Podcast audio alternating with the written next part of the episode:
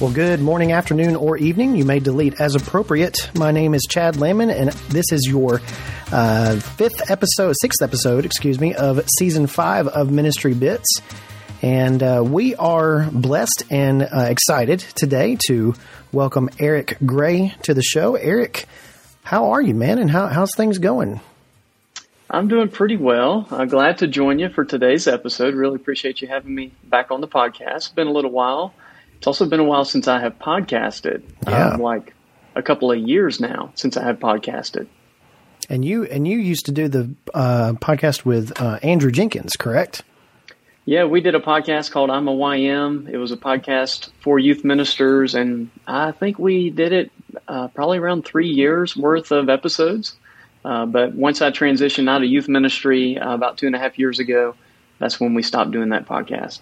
And tell us, tell us a little bit about where you um, where you work as a minister, and also where you work um, as a uh, as an instructor, as a teacher. Yeah, so I'm in Mobile, Alabama. Uh, I'm one of the ministers at the Regency Church of Christ. I sp- specifically focus on uh, young adults, young professionals, and families. I also handle all the digital media, website, social media, uh, and with everything going virtual over the last few months, spent a lot of time doing that. And then I also teach and work part-time at Mobile Christian School. Uh, that's where my two girls go to school.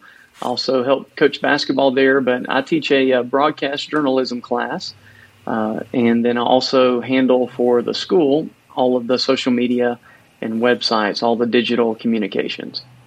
And I was telling you before we started recording here that, you know, you kind of hit all the Venn diagrams, so to speak, of of the overlapping things as far as ministry and technology that, that people would like to hear about. And so I guess my first question for you is, how have things, what, what has been your greatest challenge in ministry and at the school there when it comes to technology in these last, you know, nine months or so? Uh, especially since this pandemic started. What's been your biggest challenge? Uh, lack of funds. Lack of funds. yeah, yeah. We can we can do a lot if we had if we had all the money uh, in the world. Uh, no, seriously though, uh, I guess one of the biggest challenges is trying to figure out from the church standpoint. Once everybody moved to online, and we've still got a lot going on online right now, is how can we disciple people through digital media? I'm sure a lot of people are kind of getting tired of watching videos. We're all tired of Zoom meetings, but how can we use that technology? How can we use some of those platforms just to really be able to encourage people in their faith? So that's something that we've spent a lot of time talking about. Uh, from the school standpoint, uh, it's been a challenge of figuring out, especially from the social media standpoint, what is engaging content? What is getting people to interact online with our content? Because it, you know, we want them to do more than just like a post. We want them to comment on it. We want them to share it. We want them to really interact in some way so that it bo- it boosts the amount of reach that each post has. And you know this, Chad, if you do the same things over and over again on social media, it becomes irrelevant. And mm-hmm. you wind up just being seen by, you know, the same ten people that are always going to like your post. You, you kind of have to always be shifting your strategy, yeah. Yeah, and that, that becomes a challenge because the algorithms change. It seems mm-hmm. like constantly people's interests change constantly, and just trying to stay on top of what works is probably a pretty big challenge. That's half the battle, isn't it? Is trying to stay on top of, of the trends, so to speak, in, mm-hmm. in um, social media ministry, the trends in, in video, the trends in design, mm-hmm. all that kind of stuff overlaps, and and you've got to – on top of all that, you've got a workload uh, to handle because you've got videos that are due every week. You've got live streams that are produced every week. And so, yeah, you've you've been – our kind are very much in demand all of a sudden uh, since uh, all this started. They We were uh, before, but I can't tell you how many people I have talked to uh, where their church had zero, um, yeah. close to zero online presence and have just had to start from square one with all this uh, pandemic stuff. I think that probably your congregation uh, and, con- and congregations like it, Grey Mirror, of course, here where I work, um, was was kind of uniquely prepared to kind of just step into that. Mm-hmm. And uh, we've been producing a weekly television show for, for years and years. We've been live streaming since twenty ten. Um, and mm-hmm. so we had been really um, prepared to step into that. And it has really – what what has been for you um, – What has been the biggest, I guess, the biggest challenge, the biggest roadblock um, as far as from a technology standpoint? I know you said funds, obviously, and, and probably staying on top of the trends and stuff, but what have you had difficulty with? Has it been live streaming? Has it been uh, the what, the finding the best camera for different things? Has it been um, making sure that you have the right people trained to do that sort of thing? What What, what is some of that stuff that, that you've struggled with? Yeah, so at Regency, we were pretty late adopters to the live stream. Even uh, we, we've only been live streaming our services for, uh, I think, the last two months or so. When everything shut down back in March, rather than live streaming, we shifted to pre-recording. And for a long time, we pre-recorded a service that we would put out through YouTube. We do it as like a Facebook premiere on Sunday mornings as well. And that went pretty well, and I really liked it because for those that were worshiping online, it was for them. The person was looking at the camera, whoever was speaking. Um, the audio quality, especially of the singing, was was really, really good. Mm-hmm. And uh, even though it, it wasn't the same as gathering in a room, it was it was still good for uh, if you were engaging online. Well, once we started back our services again, we were still pre-recording. We treated it as like a second service, and then we actually started a, sec- a second service. So the online became like a third service, and it was just getting, a, it was becoming a lot, uh, honestly, a, a pretty heavy workload, especially once school started back. I bet. And so we had already been in the conversation of we need to move towards live streaming, but I was really the big hold, hold up. Our leadership said, yeah, let's do it, whatever you want to do. And I was worried because if we couldn't make it good quality, I didn't want to do it. Right. I didn't want to do it just to say we were doing it, because what we were doing was working really well, and it was high quality. And you know this with film, you got to have good lighting, you got to have good equipment. You can't just, you know, I'm I'm not the type of person that's just going to set up an iPhone and stream with it, even though that may be some people's all they can do. Exactly. If that's all you mm-hmm. can do, do it. Um, but for me, knowing that we had some additional resources, I wanted to wait till we could do it really well. So I had at my at at my luxury, I had some equipment through school uh, that I was able to use as we slowly purchased some items to get us up and going. So the first couple of weeks when we were live streaming, I was using the equipment that I had from school, uh, and it, it worked pretty well. But then we started buying some new equipment and got us a, a pretty decent camera. Um, you know, it, it's hard when you're when you're setting up a camera from kind of far away. It's hard to have great quality. Right. You have to really mess with the lighting. You have to probably introduce too much into the shot to make it to make it look pretty decent. It's going to be a little bit grainy because you're having to zoom in pretty far. Mm-hmm. Ideally, I would rearrange our auditorium. I'd put cameras on the floor, two cameras, and we'd make it a really nice production, but can't move pews. So you're right. Kind of long. Yeah. And, and, and what, I think what kind of camera did you? What kind of camera did y'all purchase? So we purchased a Canon X A, uh, if I'm not mistaken, it's the X A forty-five. forty-five. Uh, okay. I may be wrong in that model number. It's either the fifteen or the forty-five. Um, just kind of break it down. It'll shoot in four K, which was something that was important to me. Um, it will. It has X L R microphone inputs for when we're filming other stuff. And the main thing that I wanted it to have was it had an S D I output, which if I'm talking Greek to some people, Uh, S D I is H D I, but it has like a, a locking mechanism where it'll actually lock and secure. It's basically a coaxial connection locking mm-hmm. H D M I cable that you can use yes. over much longer distances if you needed to. Yeah, that, that that's a phenomenal some, it, camera. Yeah, if somebody accidentally pulled on the cord or something happened, you know, because we are running cabling down to the camera, I didn't have to worry about it just coming out where a little H D M I cable or a mini H D M I cable could easily come loose. And uh, that so it's camera... It's a pretty good little setup. Yeah, it's a pretty... And when you have X L R inputs, you can actually take that directly from your, your switchboard. Um, mm-hmm. Let's say switchboard, your digital, um, your board, and uh, pipe that audio directly into there, because that's mainly what I've, I've struggled with with live streaming was not video. Video is easy to do. It's getting good yeah. quality audio and running it through the, you know, the ATEM Mini is what we, we use here, or that we mm-hmm. use now. We didn't use at the beginning of the, all this.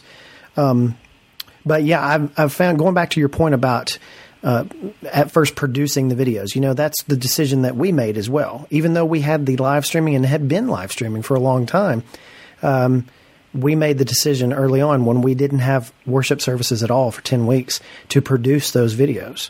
And um, again, it was a lot of work to do, but we were the, at one point, we were the only church in town able to, or say the only Church of Christ in town, rather, to able to put our content out on Sunday morning like it was supposed to, because everybody else's streams failed because of yeah. internet concerns here in this in a relatively small town. Everybody was trying to use the internet at nine a.m. on Sunday morning. It's just not going to work. And um, yeah. we had several for several weeks. We we were getting like several thousand views on our video because we were the only church in town that had a worship service, quote unquote. So we made that that decision up front, and it actually was easier up front. If you're if you're facing something like that, um, I had a lot of people ask me the, and I think I told this to you as well, but the Monday after all of that, that first Sunday that everybody was gone, the Monday after. Mm-hmm.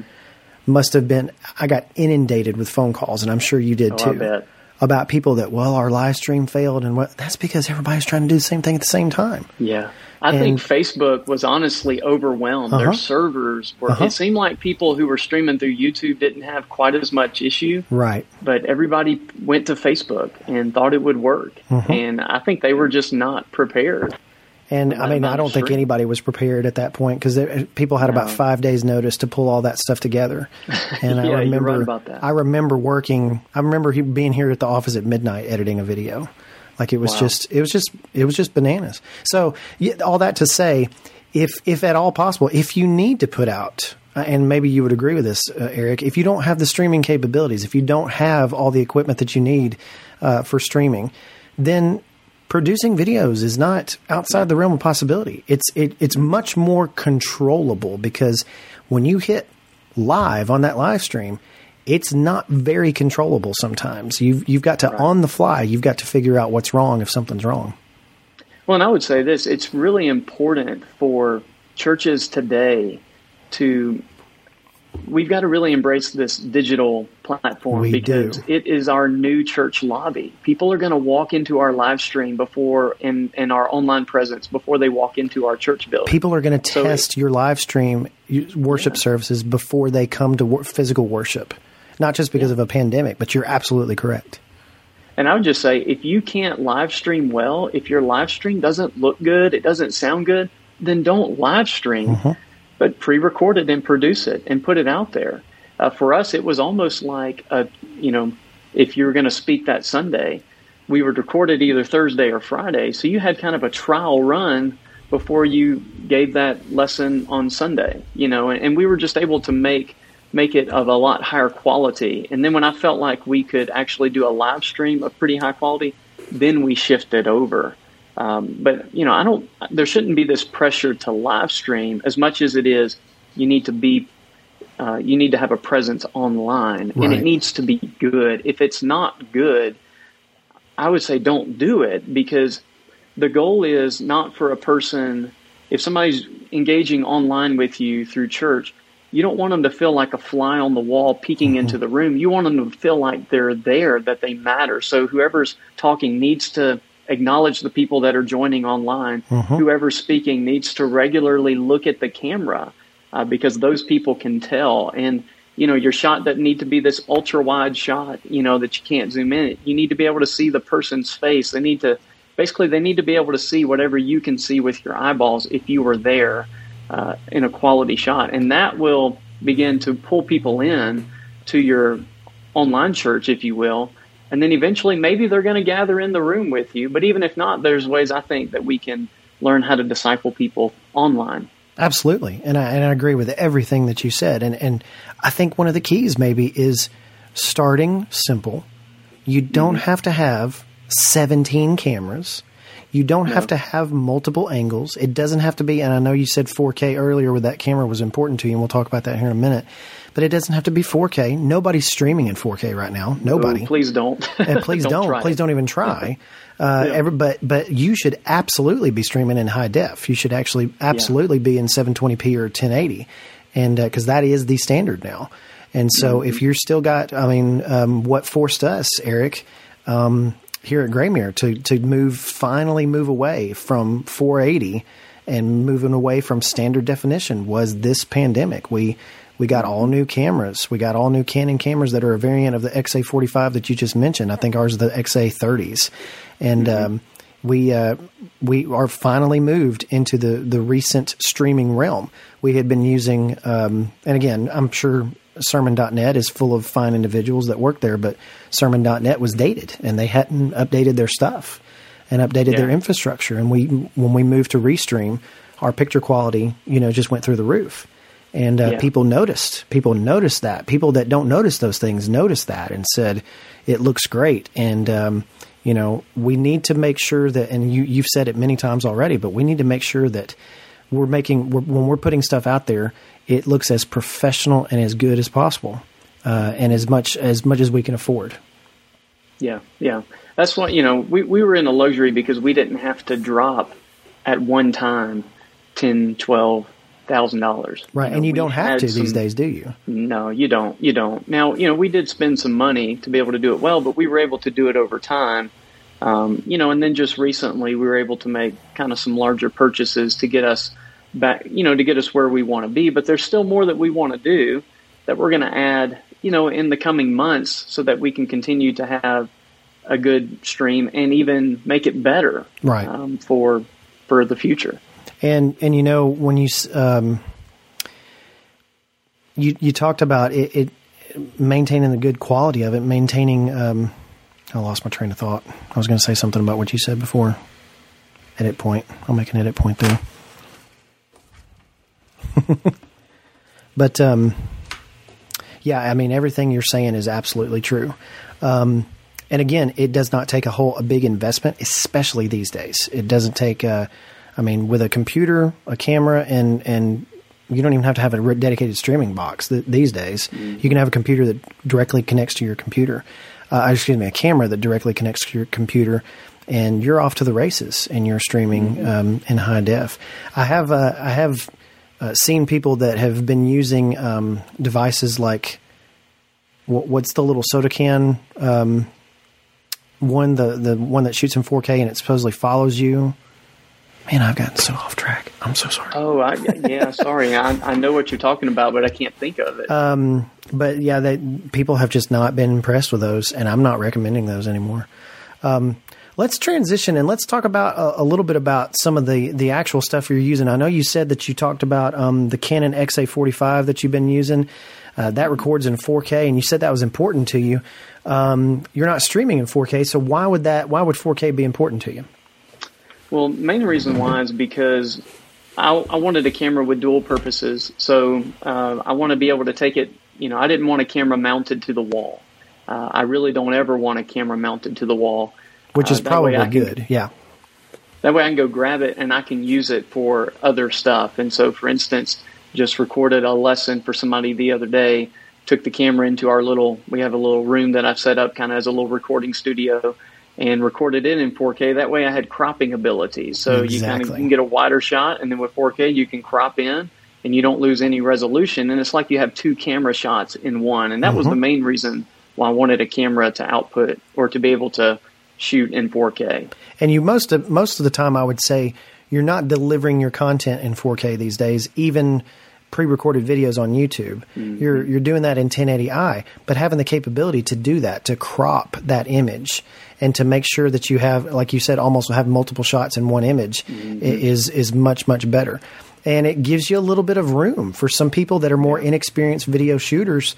If the guy is framed too low, or if there's too much room mm-hmm. above his head or something like that, if you're doing a class, then you can actually zoom that in and crop it, and it will not be pixelated or have any kind of artifacts as well. And so that that is why uh, your standard, and I'm talking to you people out there, it should be to get a four K camera of some type. Now, whether that's a D S L R or whether that's a just a standard camcorder, and Uh, I don't know how you feel about that, um, Eric, but, you know, I, I'm a D S L R guy. I've got a Sony A seven three that I love, mm-hmm. but I've been shooting on cameras like that for twenty years um, yeah. with exposure and aperture and all those different settings. But if you wanted something that you could literally pick up, throw an S D card into, and start recording in four K and it look pretty great, some of those Canon cameras, that the X A thirties and the X A forty-fives and forties and fifties, some of those are going to be very inexpensive. I think the X A fifty is eight ninety-nine, and wow. it gives you a phenomenal image. Um, you were talking about earlier about having a camera back in your auditorium, and that's where a lot of crow's nests are. That's where a lot of mm-hmm. the technical stuff is, is in the back of the auditorium. So that's where people usually stick a, a video camera. Mm-hmm. Well, I have never seen a zoom lens like on some of those Canon ones. You can get mm-hmm. so far in with the optical zoom that it doesn't even t- kick into digital zoom yet, and you don't get that pixelated look.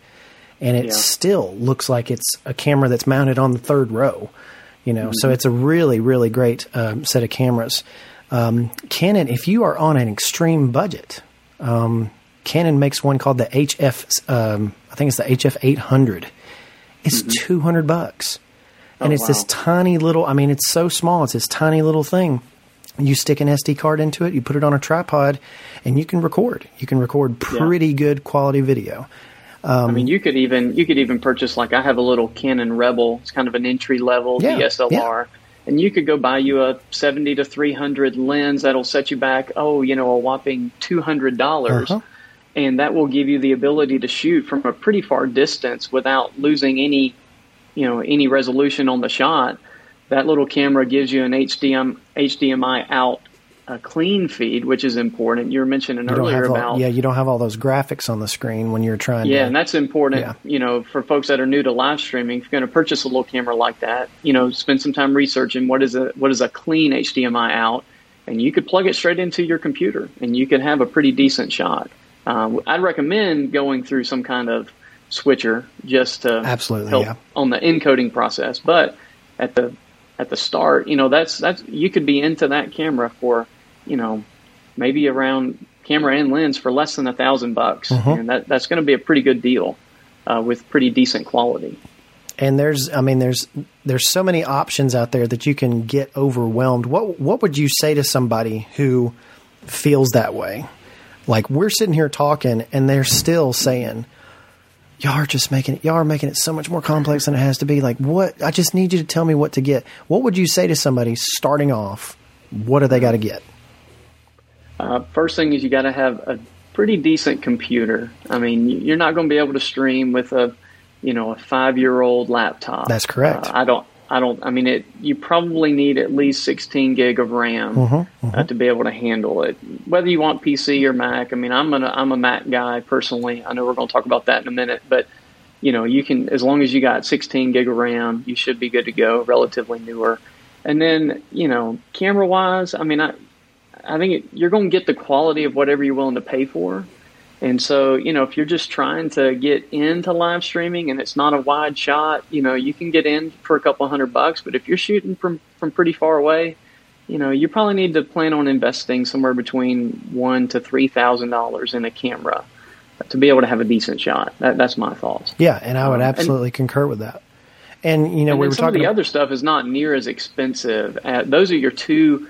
Most expensive items. It really is. And then you can get into a switcher for anywhere from two. What what is the ATEM Mini run? Oh, the ATEM uh, Mini is two ninety nine, man. Yeah, that's yeah, it. Two ninety nine, and and that that's a great little device. And actually, um, I've got another little device. I don't have it here with me in my office, uh, but it'll only cost you about a hundred and twenty five, hundred and fifty bucks. I'll I'll send you. Um, I don't remember what it's called, but I'll find that later, Chad. And you can put this in your show notes if you want to. But it will accept a uh, H D M I cord, and it plugs straight into your U S B, and it's even cheaper okay. than the ATEM Mini. It's only, I think it's around one hundred twenty-five bucks. But is I'll it a Blackmagic? Um, it's just something else.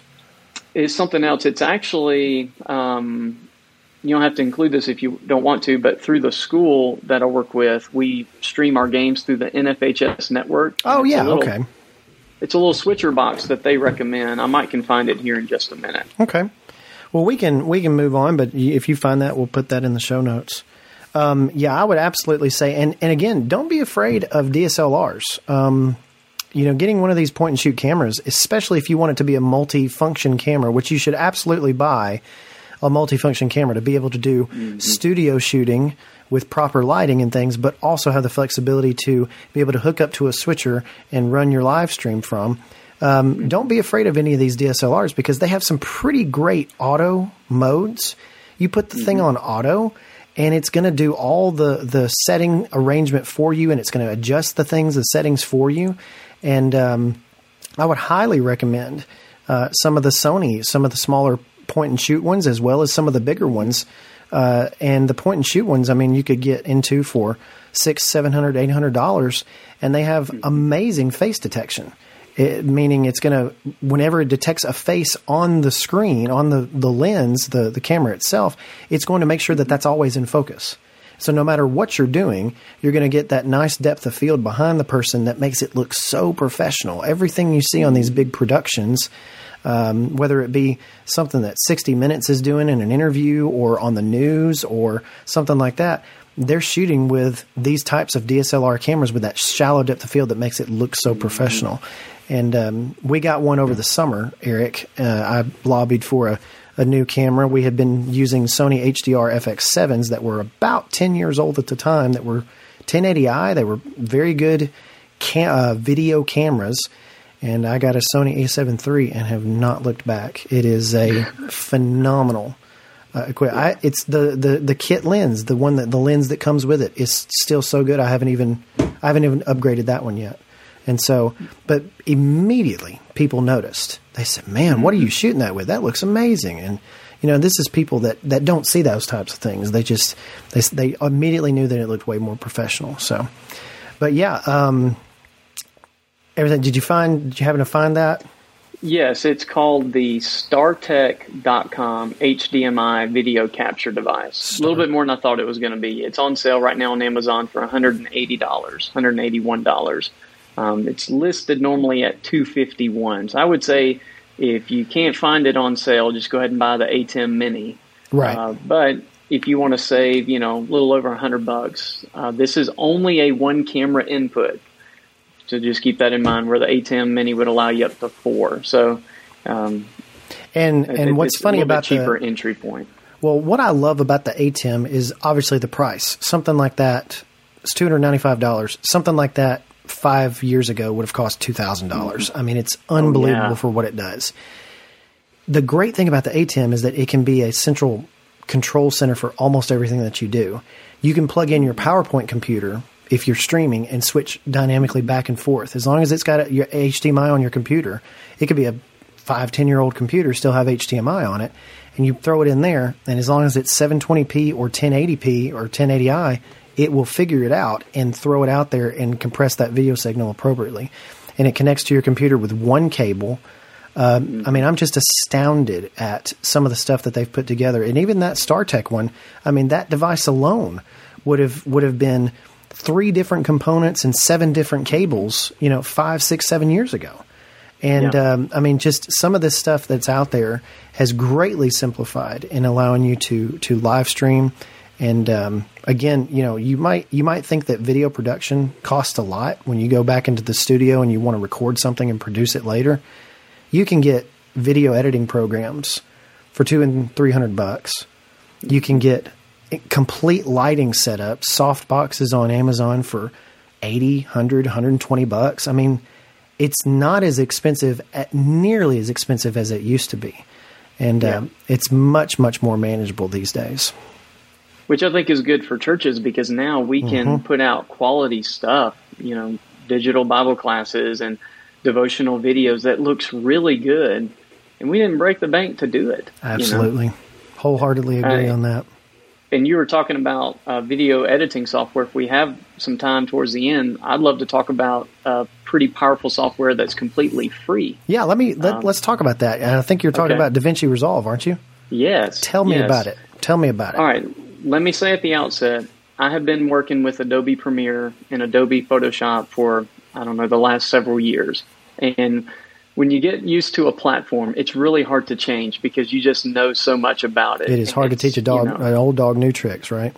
It is. And, you know, sometimes the keys change and, and the way the layout's a little bit different. Now, if you're familiar, if you're pretty familiar with Final Cut Pro, you'll probably be a little bit more familiar with DaVinci Resolve. But DaVinci Resolve is made by Blackmagic, the same company that makes the ATEM Mini, and they've also got some great cameras. Mm-hmm. Um, but they they have this uh, video editing software software called Resolve. They I think they're on version sixteen, and I think seventeen is in a beta mode right now. Um, but it is completely free, which is amazing because it is every bit as powerful as Adobe Premiere and, and Final Cut Pro, which Final Cut sets you back how much, Chad? I don't remember. Mm-hmm. three hundred. Adobe Premiere is going to require some kind of subscription. Yeah, you're going to have so at least probably, twenty bucks a month subscription for that alone. Yeah, indefinitely, for as long as you right. need the software. And Resolve, I've spent a little bit of time in it. I edited a wedding video in it um, not too long ago. It's the first time I'd really spent a ton of time doing that kind of editing. I'll edit quick chapel videos for school. And one of the main reasons why I love Resolve is that, one, the rendering speeds are amazing. That's what I was going to first – the first question for me was going to ask is how long does it take to render? And what that means basically, if you're not familiar with video editing, is how long does that take to to render the image out so that you can export it and, and basically exporting? Is that what you're talking about? Yes. Okay. All right. Is, so are they, normally, are they good times on that? Well, let me just let me give you some times here, okay? Normally, I'm working on I have an iMac that has thirty-two gig of RAM. It's got a terabyte hard drive, so it's a pretty strong device. If I'm editing a seven-minute chapel video for Mobile Christian School, when I go to render it, it's going to take somewhere between three to four minutes to render, maybe a little bit longer depending on, you know, what's going on with it. When I put it in Resolve, it takes a minute and a half to sometimes less than a minute to render the video. It, it's phenomenal. Wow. I mean, and you think about if you're rendering videos on a regular basis. I edited a, a whole wedding ceremony video that was right at thirty minutes long, and I think it took about six minutes to render the video, where normally that would have I would have clicked render in Premiere, and I would have just walked away. Yeah, you got to go just left take a nap or something, hour. Right? Yeah, yeah. So that, and I know that if you're using Final Cut on a Mac, you know, it's probably a little bit faster uh, rendering. It's not speeds as fast than you're as you would Premiere. Think, though. It's not as fast yeah. as you would think. Yeah. But the uh, the rendering speeds are phenomenal, and the other reason why I love Resolve is the color. The there's a, a little section for uh, color grading, and it is so simple but yet really powerful. The ways you can edit an image in Resolve. Don't um, so I'm, to the audience out there, don't underestimate easy color editing because yeah. or col- color um, color grading because you can uh, um, you can use something called lookup tables. Do you use um, L U Ts at all? Have you gotten that far into bit. It? So yeah, I, a little bit. I've found some L U Ts that I really love, and so it's pretty much automatic for me to do that. But f- to have little tweaks and being able to to Uh, color correct on your footage. Mm-hmm. Do not underestimate that. It can make your, yeah. your it can make your image look even better and even more professional at the same time. When we first started uh, our online church, basically our online worship service, when we were pre-recording, I wasn't doing any color grading. Whatever the image gave me out of the camera, that's what I went with because I didn't know much about it. And, and for the uh, record, uh, Canon's color is actually pretty okay. You can yeah. go with it and nobody's going to say anything about it. Mm-mm. But as soon as I started editing it a little bit, man, it just changes it so much. It just it pops. Brings some, yeah, it really does. And the, and in Resolve, in let me back up. In Premiere, there's a little auto button where you can hit it, and it'll basically tell you what it thinks the image should look like. And most right. of the time, it's pretty off, but you can then kind of work from there. Right. In Resolve, I had been using it for like three months, and I'm like, there's got to be an auto button here for color grading. It, it it doesn't say auto, and that's you know that's part of the problem. But there, I finally found it, and when I clicked it, now this was on a wedding video that somebody has paid for, and when I clicked it, I was like, wow, that's really good. So let me go to my next clip, and I clicked it, and I'm like, perfect. I mean, it nailed the color grading on it, and then I went back and added you know a little bit of extra depth to it. Um, there's not as many L U Ts available for Resolve that I have found for free like there are for Premiere. You can find a lot of them for yeah, free for you can Premiere, find a lot for and I just Premiere don't like paying and for Final for Cut. Yeah, yeah, and and again, lookup tables is something one of those things that I mean, you may again be saying, "What are you? What are you guys talking about?" It's a it's just basically a, a plug-in, an add-on mm-hmm. to something that would automatically do something for you. It's almost like a preset, if you would. And yeah. um, some of them are phenomenal, but a lot of them are hit or miss. And you gotta yeah. gotta sift through the, the sand there to see what exactly which one is good for you. But again, you cannot underestimate. Um, Blackmagic nails a lot of good stuff. Yeah. Um, they nail. Uh, they know exactly what they're doing when it comes to footage. They're um, and the thing that I would tell you about Blackmagic and DaVinci Resolve and Blackmagic cameras and any kind of Blackmagic, the ATEM Mini, of course, is made by Blackmagic. Uh, Eric, that's the only thing they do is yeah. video and photography. They don't make computers or iPhones. They don't make mm-hmm. other software. They don't make that is all they concentrate on all the time. And um, they are doing a phenomenal job. It, to me, you know, back in the day, it used to be that you had to buy a Blackmagic product to get a code to download DaVinci Resolve. And when they made yeah. it free several years ago, um, people have steadily been moving towards it. And uh, the only I'll tell you the only reason I haven't moved to it, to it is because I'm, I'm a Final Cut guy. I've been using Final Cut, and they've made steady improvements, and I actually really love it and, and mm-hmm. how it performs. But Uh, I'm, you have convinced me to give it another look for sure. Yeah. Uh, and to make the, sure to, to see if I can, um, you know, get some stuff done. I've gotten really fast on Final Cut though, in the last nine yeah. months though, really fast. Well, that's been my struggle with it is that when I, when I open up Premiere, I pretty well know what I want to do, you know, in, in Resolve, there are some things that are a little bit different that to me are a little bit more complicated than they should be. Like for instance, just adding a rectangle with text on top of it. Huh. In Final Cut and in Premiere are pretty simple tasks. In Resolve, they're a little bit more complicated, mainly because you can do a little bit more with it. And it's really not complicated as much as it is a learning curve. Right. And I just don't have the time or the patience to sit down right now and learn it. And I'm sure once I learn it, it'll be just as simple as it is in the other programs. But it's almost it's similar to um, it's got another little layout where it's more similar to like After Effects. Some okay. of this stuff that you can do. Uh, the way that it, the way it lays it out. I mean, it's really neat what it does, and the fact that you can do some of this stuff for free in the same software. Whereas in Adobe, you'd have to go to After Effects to do some of these animations. You can do them right there in Resolve for free. But because of that, it makes some simple tasks a little bit more complicated, maybe for, than they should be. For somebody that, that doesn't have a lot of experience uh, with video editing, and for somebody that wants to get into it, would you recommend Resolve? I mean, I feel like if you can, if you could figure out Final Cut Pro, you could figure out Resolve. Um, you know, it's just a matter of learning the layout where everything is. You know, if you can use learn how to use a timeline, you can learn how to chop up footage. You know, the rest of the stuff you can kind of learn on the fly. But yeah, I, I feel like it's simple enough that, you know, a, a basic video editor could take it and learn it and do some really cool stuff. And plus, it's free. The entry price is, is the best part. Yes. Um, and yes. you can go to blackmagic design dot com and download that. They've got that uh, available to download, and uh, it's for Mac and P C. Is that correct?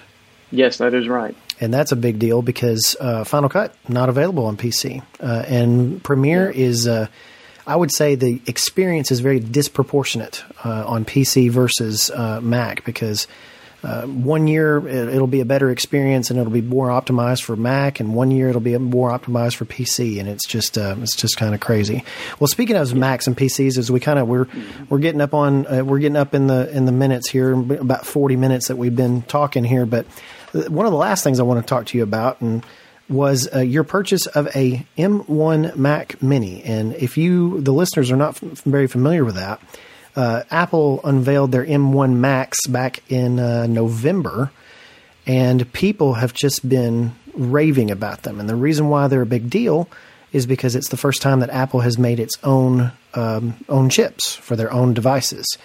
And they have put some secret sauce and some really good stuff in there that a lot of reviewers are uh, really just quite uh, enamored with them.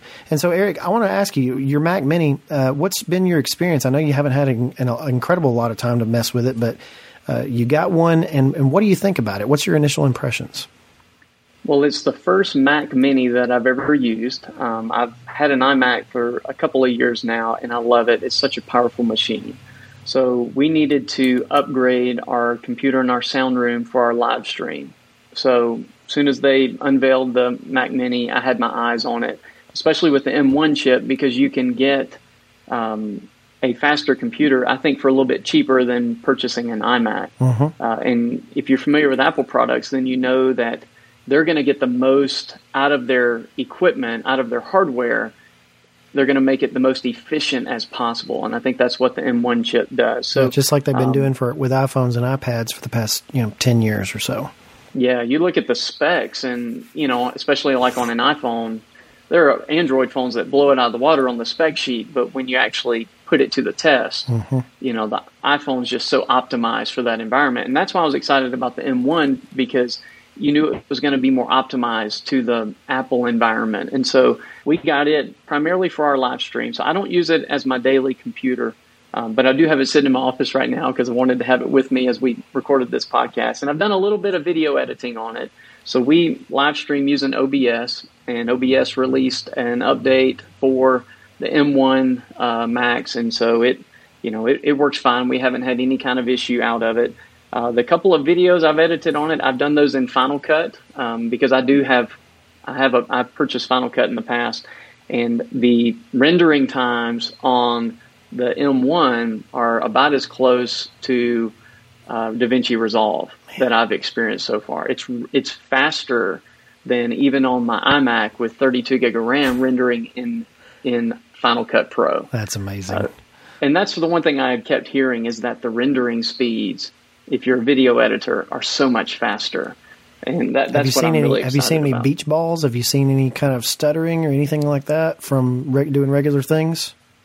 I, I did the other day. It was a pretty simple task, and it may have just, you know, had a runny nose or something. You know, sometimes right. computers can get a, a little bit too much running in the background, but so far it's handled. It's really snappy when you're doing video editing. Um, It handles our live stream. You know, we're pushing out through Restream, which I think limits you to, what, seven twenty on your actual output? Um, yeah, I think but, you're right. But we're bringing in ten eighty p through video. We're running the A T E M Mini, um, you know, and it's it's it's working really well. I've, I've been super impressed by it. I, I want to spend a little bit more time, you know, doing some heavier video work, see how it handles four K video. I haven't had that opportunity yet. Um, but so far, it's a pretty cool device. I think the one thing I didn't expect when I bought it is it only has two U S B inputs. And, yeah, yeah that's not very many. So I went out and bought a little U S B hub that connects into the U S B C port on the back, which it has two of those. So, it you know, it's running a little bit. It, that, that makes life a little bit easier now.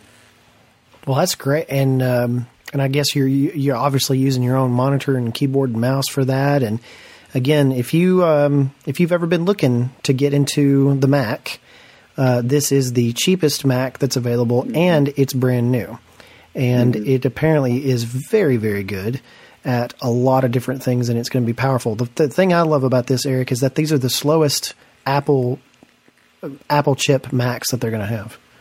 Yeah, these are the right. slowest ones they're going to make. Everything after this is going to be faster, and I just can't imagine what a bigger MacBook Pro or mm. a Mac Pro with an Apple Apple chips in it is going to be. It's it's gonna it's gonna be a supercomputer on your desk. It's gonna be it's yeah. gonna be in, in, incredible. And I I'm I'm very I'm kind of sad that I'm out of the market, but I'm kind of um I kind of I'm kind of happy that I have a computer right now that I can wait on the M two or the M three to come yeah. out, and then get one. And when it's absolutely brand new and just knocking the socks off of everything, it's going to be fantastic. And by that point, everything uh, will be optimized. Everything will be, mm-hmm. um, you know, ready to go. And probably so any of the kind of the stuttering that people are, are witnessing is not because of the power of the computer. It's because of the programs that are running on it.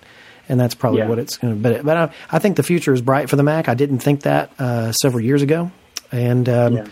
it's just it's just fantastic. So I'm glad that's working out for you guys. But um, well, and I'd say this for anybody that's looking to get into uh, the Apple ecosystem or the Mac ecosystem, uh, or even just looking to upgrade, and you don't need an incredibly powerful computer. You may look at the new MacBook Air that has the M one chip, because what I have heard There's a YouTube account that I follow called The Everyday Dad, and he's yeah, been he's all on. Yeah. Man, he's been all on the the M one uh, with the MacBook Air, and he's even talking about editing four K video and uh, no rendering fan. speeds. Yeah, no yeah, fan no on fan. It. It's a fanless.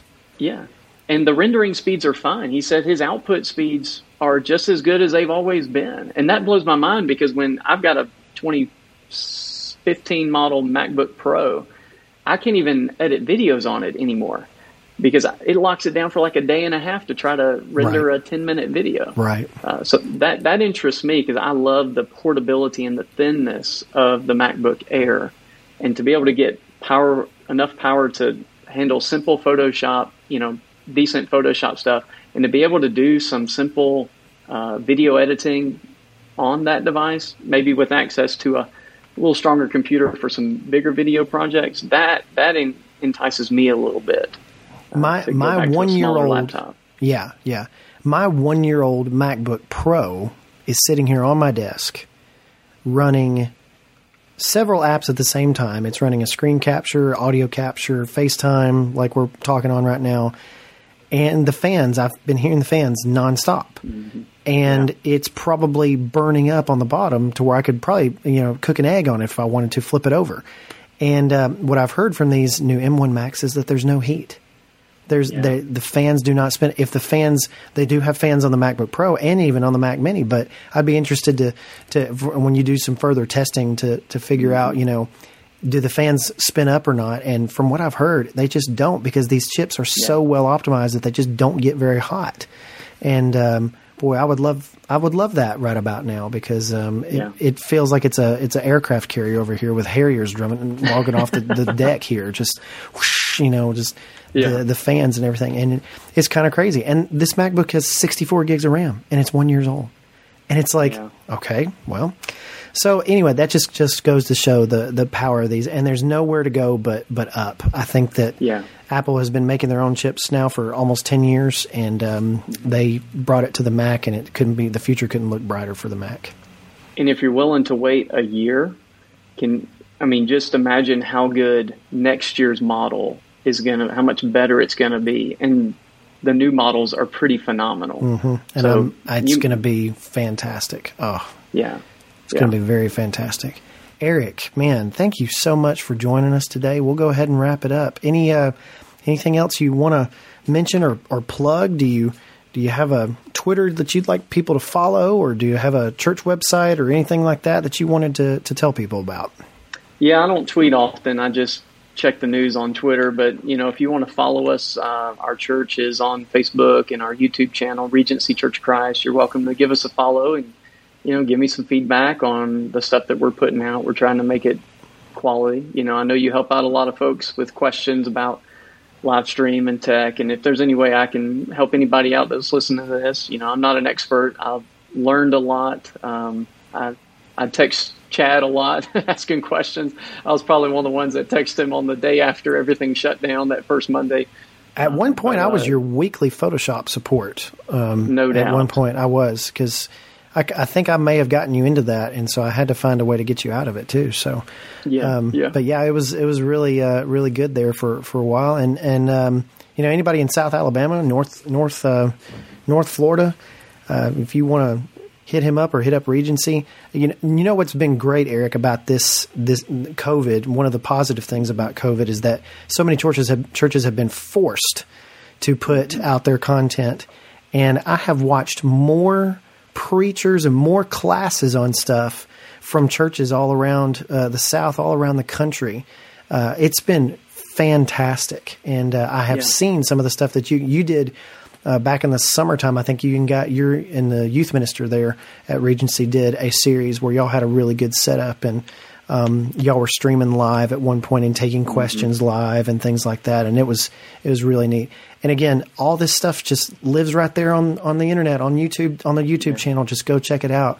And uh, yeah. it's fantastic to see you cre- out there creating, and uh, you're doing a fantastic job, man. Appreciate appreciate you being on today. We'll appreciate it. It's good to good to see your face and good to talk with you. Yes, sir. Well, if you uh, want to find show notes to this episode, and there will be significant show notes, you can go to uh, chadl dot co slash mbits slash S five E six, and the show notes will be posted there. And um, you can find, of course, Regency Church of Christ on Facebook and probably on uh, YouTube as well. And uh, give uh, give a look to Eric at some of his stuff. If you got some questions for him, let him know. And uh, again, thank you, Eric, for being on. And thank you all for listening. And um, be sure to subscribe if you have not. And we will see you uh, in just another few weeks. Take care.